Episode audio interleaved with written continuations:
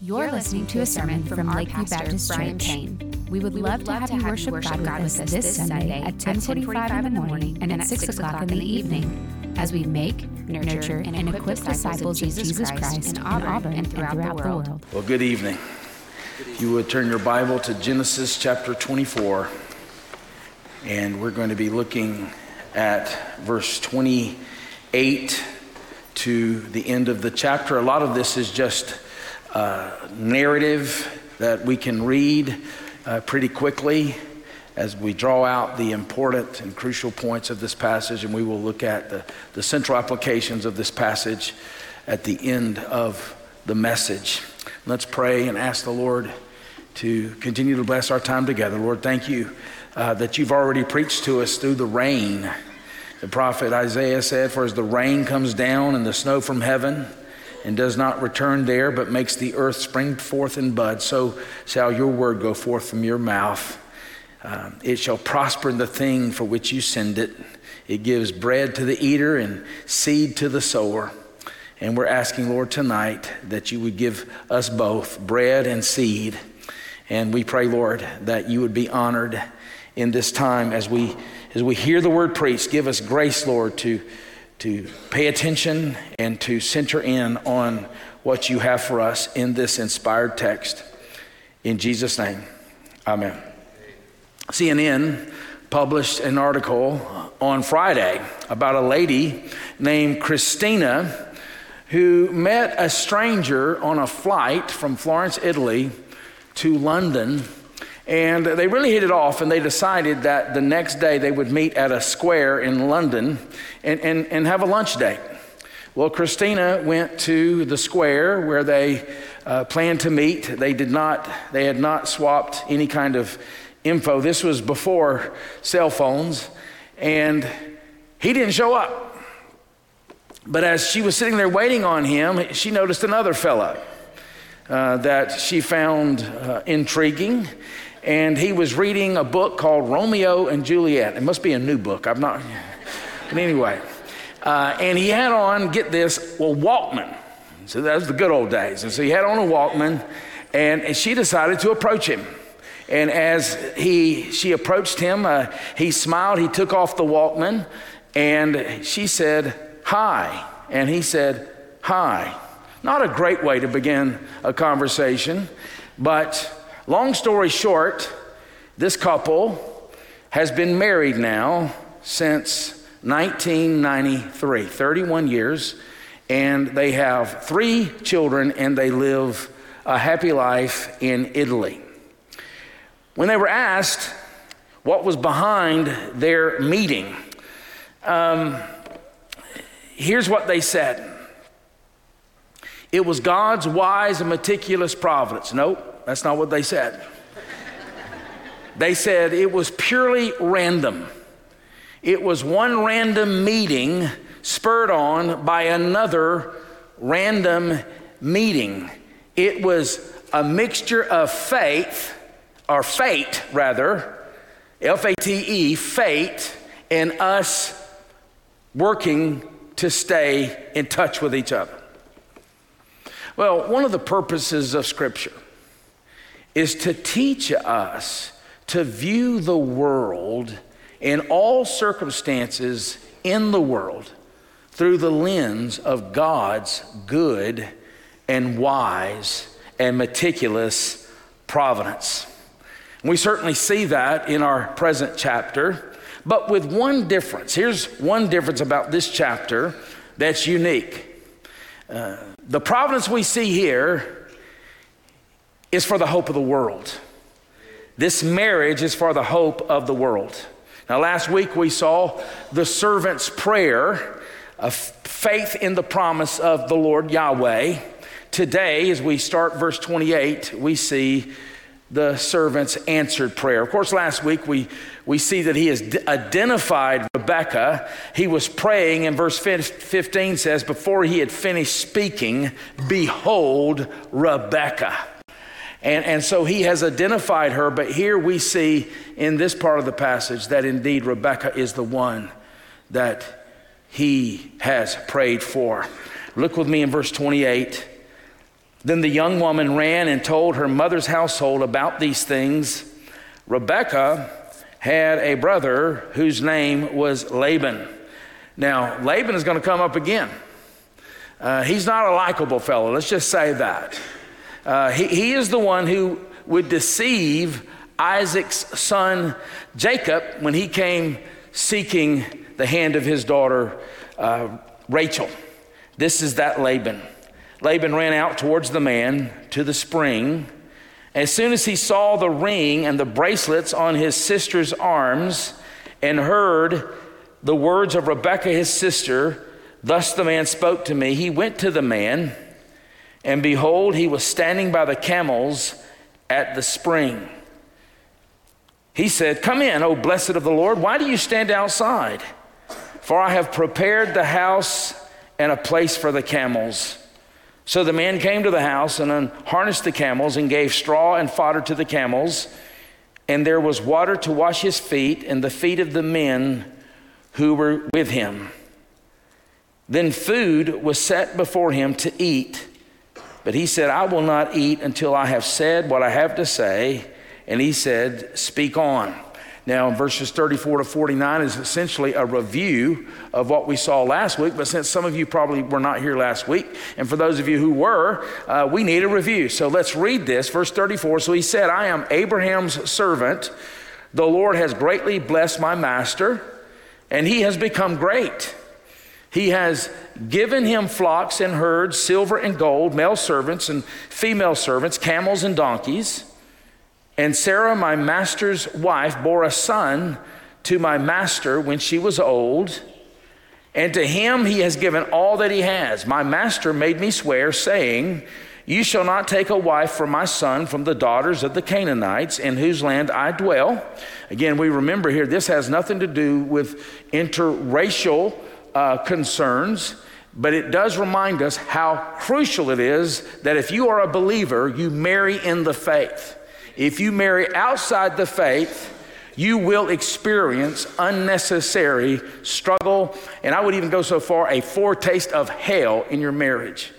This, this is reminding us of how crucial being married to someone who believes like you do is.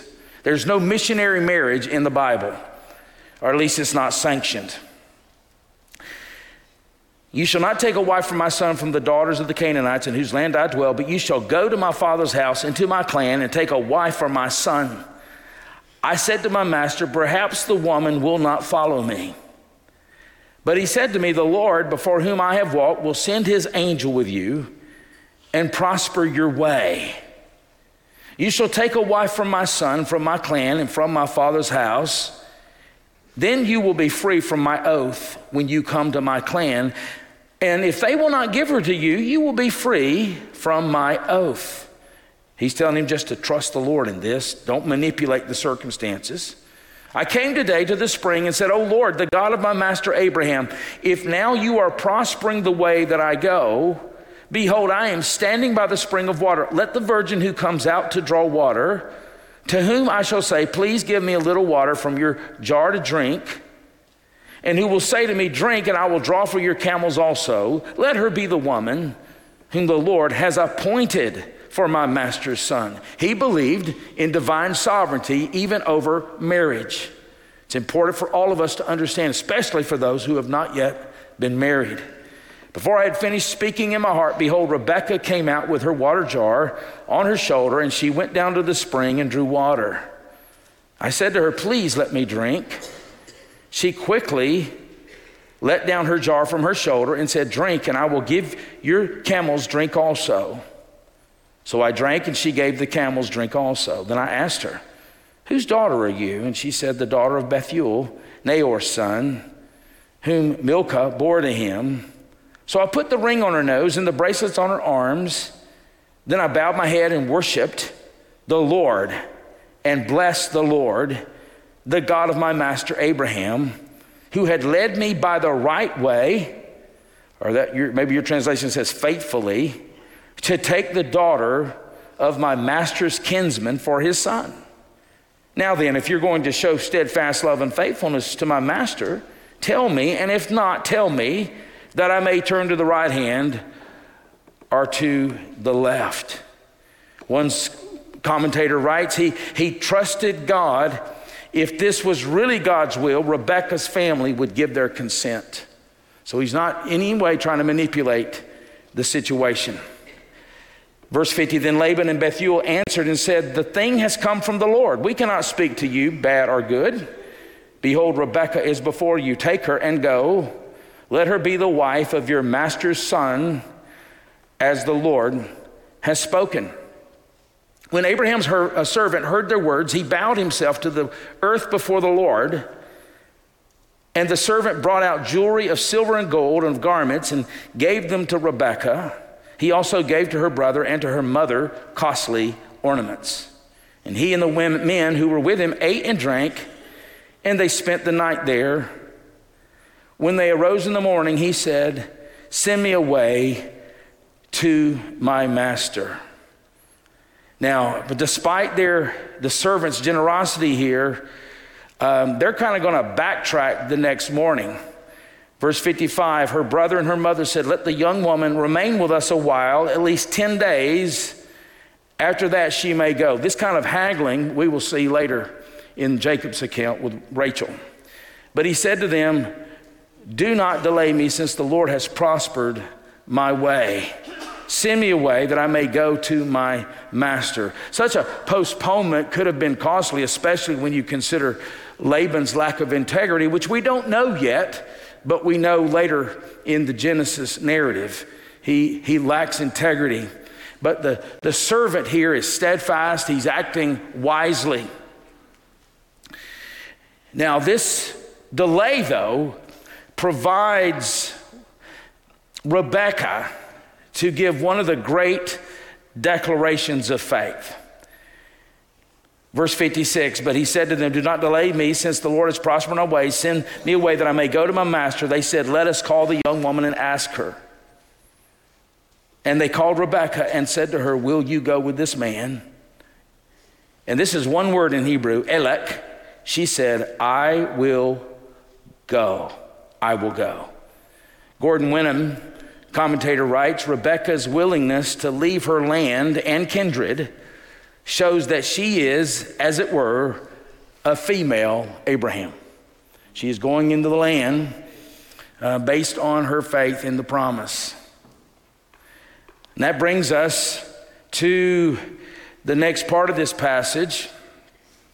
We see the answer to the servant's prayer, and now we're going to see the answer to Isaac's prayer.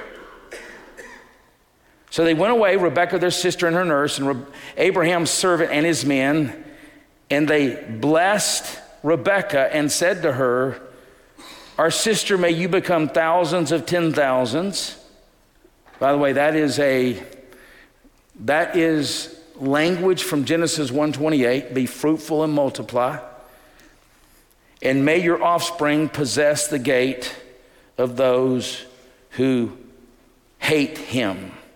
Again, this is the language that we saw back in chapter 22. Your offspring shall possess the gate of his enemies. Uh, the offspring will defeat his enemies, who are Yahweh's enemies. Then Rebekah and her young women arose and rode on the camels and followed the man. Now remember, this is a 1,000 mile journey on camels. Thus the servant took Rebekah and went his way. Now Isaac had returned from Beer Lahai Roi and was dwelling in the Negev. Now, you remember this place? This is where Hagar went when, he, when she named God the God who sees in my need. I love that name the God who sees me in my need. And, and it's almost like this is what's being communicated. Isaac has lost his mother. He is grieving the loss of his mother, and he is here at Beer Lahai Roi. And verse 63 Isaac went out to meditate in the field this would be not like a mystic where he's clearing his mind of everything. This would have been a man who is a man of faith. We've already seen that he's a man of faith, meditating on the Word of God. He would have been praying. He would have been praying, and the context would appear that he's actually praying not only for comfort as he grieves his mother, but praying for a wife. And he lifted up his eyes and saw and behold, and I love it when the, uh, the word gives us that word, behold. Good things happen after behold. There were camels coming. And Rebekah lifted up her eyes. And when she saw Isaac, she dismounted from the camel and said to the servant, Who is that man walking in the field to meet us? The servant said, It is my master. She took her veil and covered herself, and the servant told Isaac all the things that he had done. Then Isaac brought her into the tent of Sarah his mother, and took Rebekah, and she became his wife, and he loved her. So Isaac was comforted after his mother's death. That's Genesis 24. Uh, incidentally, this is a book of first, as I have said, this is the first the first reference to marital love in the Bible, right here uh, in Genesis 24. But this doesn't, isn't just any marriage, remember that. It's certainly a marriage, but it, remember this if God does not answer the prayer of the servant, if he doesn't answer the prayer of Isaac, we are without hope and without God in this world. So this was a marriage, but this was also a unique, one of a kind marriage. This was a marriage that would reproduce, would produce the Messiah in time. But as crucial as this text is to redemptive history, now let me give you a definition of redemptive history. The, the unfolding of events in space and time that lead to Jesus. That's, that's what redemptive history is the unfolding of events in space and time that ultimately lead to Jesus. That's, that's what we mean when we talk about redemptive history in the Old Testament. This is redemptive history unfolding. But as important as redemptive history is in this narrative, Let's not lose sight of the micro story, even as we consider the macro story. The macro story being the, the story in the air that takes us from the hope genesis 3.15 to the to the savior. But there's also a micro story here that we need to consider. And here we see god's relationship god's relating to his people he cares about his people. Uh, Dale Ralph Davis says it this way Isaac is not a mere cog in God's plan for the world, but he is a hurting person for whom God cares. He gave Isaac someone to love, a wife, Rebecca, and someone to love him back. That's a good word.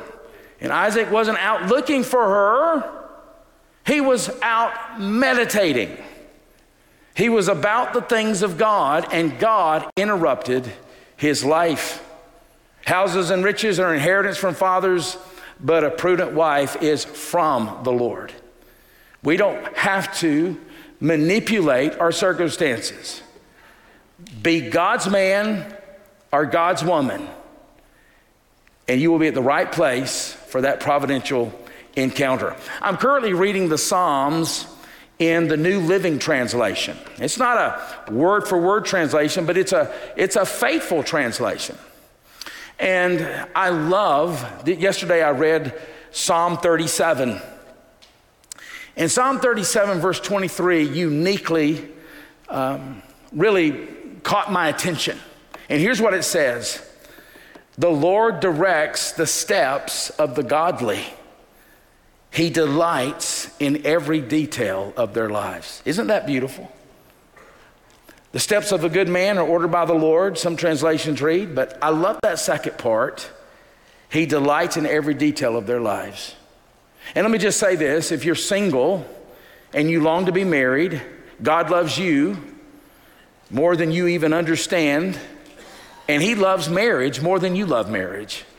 That's why an entire chapter of, the, of Genesis is devoted to marriage. Marriage being a unique shadow and picture of the relationship that Christ, the ultimate bridegroom, would have with his bride, the church. But again, he delights in every detail of their lives. That is your God. He delights in every detail of your life. And certainly, marriage would be a massive part of your life if he has called you to be married. Well, that brings us to the application of this chapter. And the first thing I want us to reiterate is that God's providence is meticulous. We're not going to leave that as we proceed in Genesis. We're going to see it again with, with Joseph. Remarkable section of, of Genesis that really preaches the meticulous providence of God. But this is a partial fulfillment of the promise that Abraham gave to his son Isaac when he said, God will provide himself the lamb. Isaac may not have understood fully that that would have included him having a wife because the lamb would come from the union between Isaac and Rebekah. And that is a word for us all. We're not going to have marriages like that. Our marriages won't be that significant. But we do not have to fret. We do not have to settle. We do not have to manipulate. Again, just be God's man. I used to tell guys that I taught at Boyce if you want a Proverbs 31 lady, you better be a Proverbs 1 to 30 man. Just be that man. And God will provide the Proverbs 31 lady and vice versa. Ladies, if you want a Proverbs 1 to 30 man, be a Proverbs 31 woman. And as Proverbs 3 says, trust in the Lord with all your heart, lean not on your own understanding. That's what we tend to do. In all your ways, acknowledge him, and he will direct your path. I wish that couple knew that who met on the plane or met at the square in London. Second, believe it or not, this text teaches us that God is omnipresent. Now, why do I say that? Well, the first evidence in the Bible that God is omnipresent, that is, He is everywhere. And by the way, when He is where He is, He's all that He is for us, for His people. But the first really indication that God is everywhere is implied because God told Abraham, Go into the land I will show you. Now, now why does that imply the, the omnipresence of God? Well, he was living in Ur, and in the ancient Near East, the gods were considered, of course, we know these aren't true gods, but in that world of polytheism, the gods were considered local deities. That is, they only were sovereign over their sphere, over a particular kind of territory. And outside of that territory, they had no control. And so, no pagan god would have suggested to its worshiper that he or she should get up and go somewhere else. And even if he did, most people would have hesitated to do that out of fear that these gods could not protect them if they left that God's sphere of, of sovereignty. Now, if they did go somewhere else, they would likely seek out some local deity to at least replace the deity they left behind. That just shows you how they consider all of these gods as being equivalent but none supreme. Now, an example of this can be found in 1 Kings or 2 Kings 5 1 to 19. Do you remember the story of Naaman, uh, Naaman the, the, um, the Syrian general? He, he gets leprosy and he hears about this prophet named Elisha. And he hears that uh, Elisha could heal him. Of course, we know it's God who heals, but that's the way he perceived it. This, this prophet could heal him. And so he gets a, uh, he gets a platform, a hearing with Elisha, and Elisha tells him to go bathe in the Jordan. And, and that really offended him because, uh, you know, he felt like that that would uh, undermine or be demeaning to the, the river gods back in Syria. But he decided to do what Elisha told him to do. He bathed in the Jordan and he was healed of leprosy. And so, after being healed from leprosy by Yahweh or Elisha's God Yahweh, he wants to worship Yahweh. But here's the problem he thinks Yahweh is a territorial God.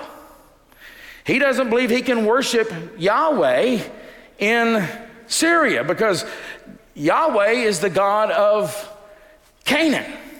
And so here's what he does he, he, he, he he's going to get dirt from Israel and take it back to Syria so he could build an altar to Yahweh because he believed at least if he had the a part, a parcel, the earth that Yahweh was in control of, then actually God, Yahweh, may be able to, to uh, be worthy of worship in Syria. What was his problem? He didn't understand or recognize that Yahweh is omnipresent. Um, here, Abraham has sent his servant to Mesopotamia because Abraham knows something that these false worshippers don't understand. Yahweh's not a territorial God. He is Lord of the world. He is sovereign over the world. And he knew that even outside of their land, that God was good, God was wise, and God was sovereign. That's the second application point. God is everywhere, and, and because He's everywhere, He is at all times with you, and He is all that He is as God for His people. Trust in Him. Third,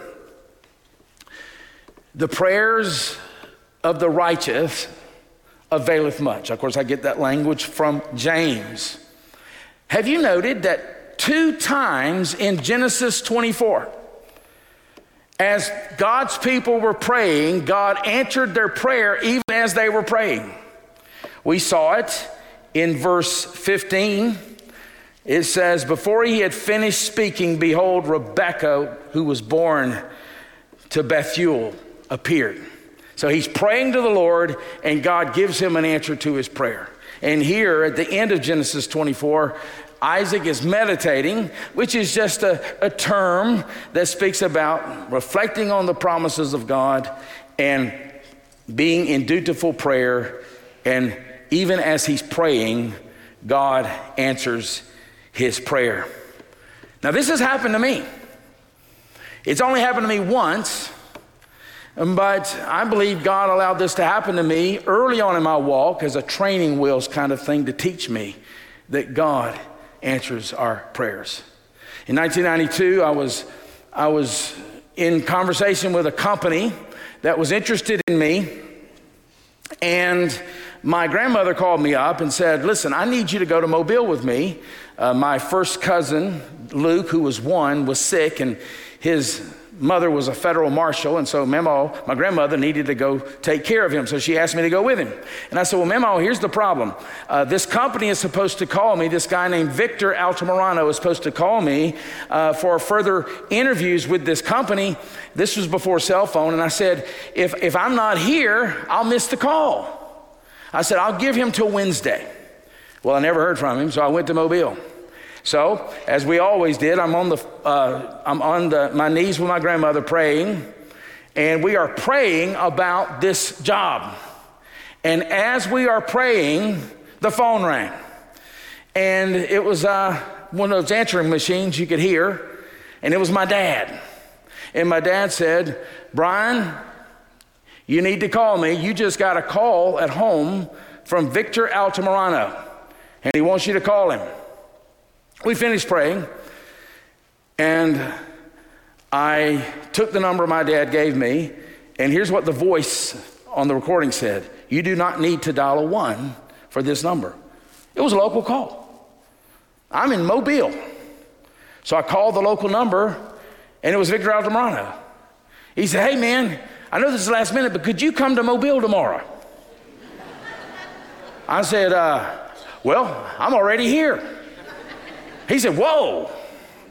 He said, You didn't have to bring a coat and tie, did you? I said, Yeah, I'm, I'm going to church Sunday. And, and so I was able to go to church, and uh, I was able to go to that, uh, that interview and got the job. But all of that transpired as I was praying. It hasn't happened since. But I do believe God used that as a kind of training wheels as a new believer. I've been a Christian for a year at the time to drive home to me that God hears our prayers, He honors our prayers. Now, sometimes our prayers may not be answered until after we die. Are you good with that? I told you about my grandmother last week, praying for my spouse and my ministry. I received both within three days after we bury her. We actually have an instance of that, at least one in the scriptures. Remember Stephen in Acts chapter 7? It says, And they were stoning Stephen. He called out, Lord Jesus, receive my spirit. Lord, do not hold this sin against them. And when he said this, he fell asleep. He is asking, Lord, do not hold this sin against them. And Saul approved of his execution.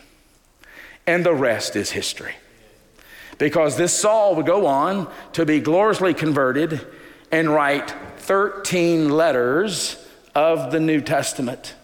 And I do believe that Luke, who writes Acts, is intending to show us that Stephen prayed this man into the kingdom. But it would only be after Stephen had died.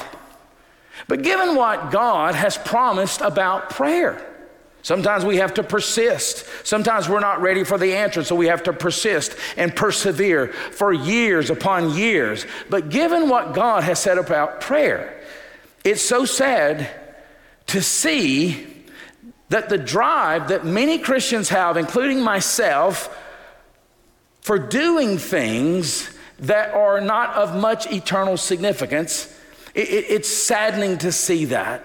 They may not be wrong in themselves these things, but prioritizing them is clearly misplaced, especially if they keep us from personal and corporate prayer.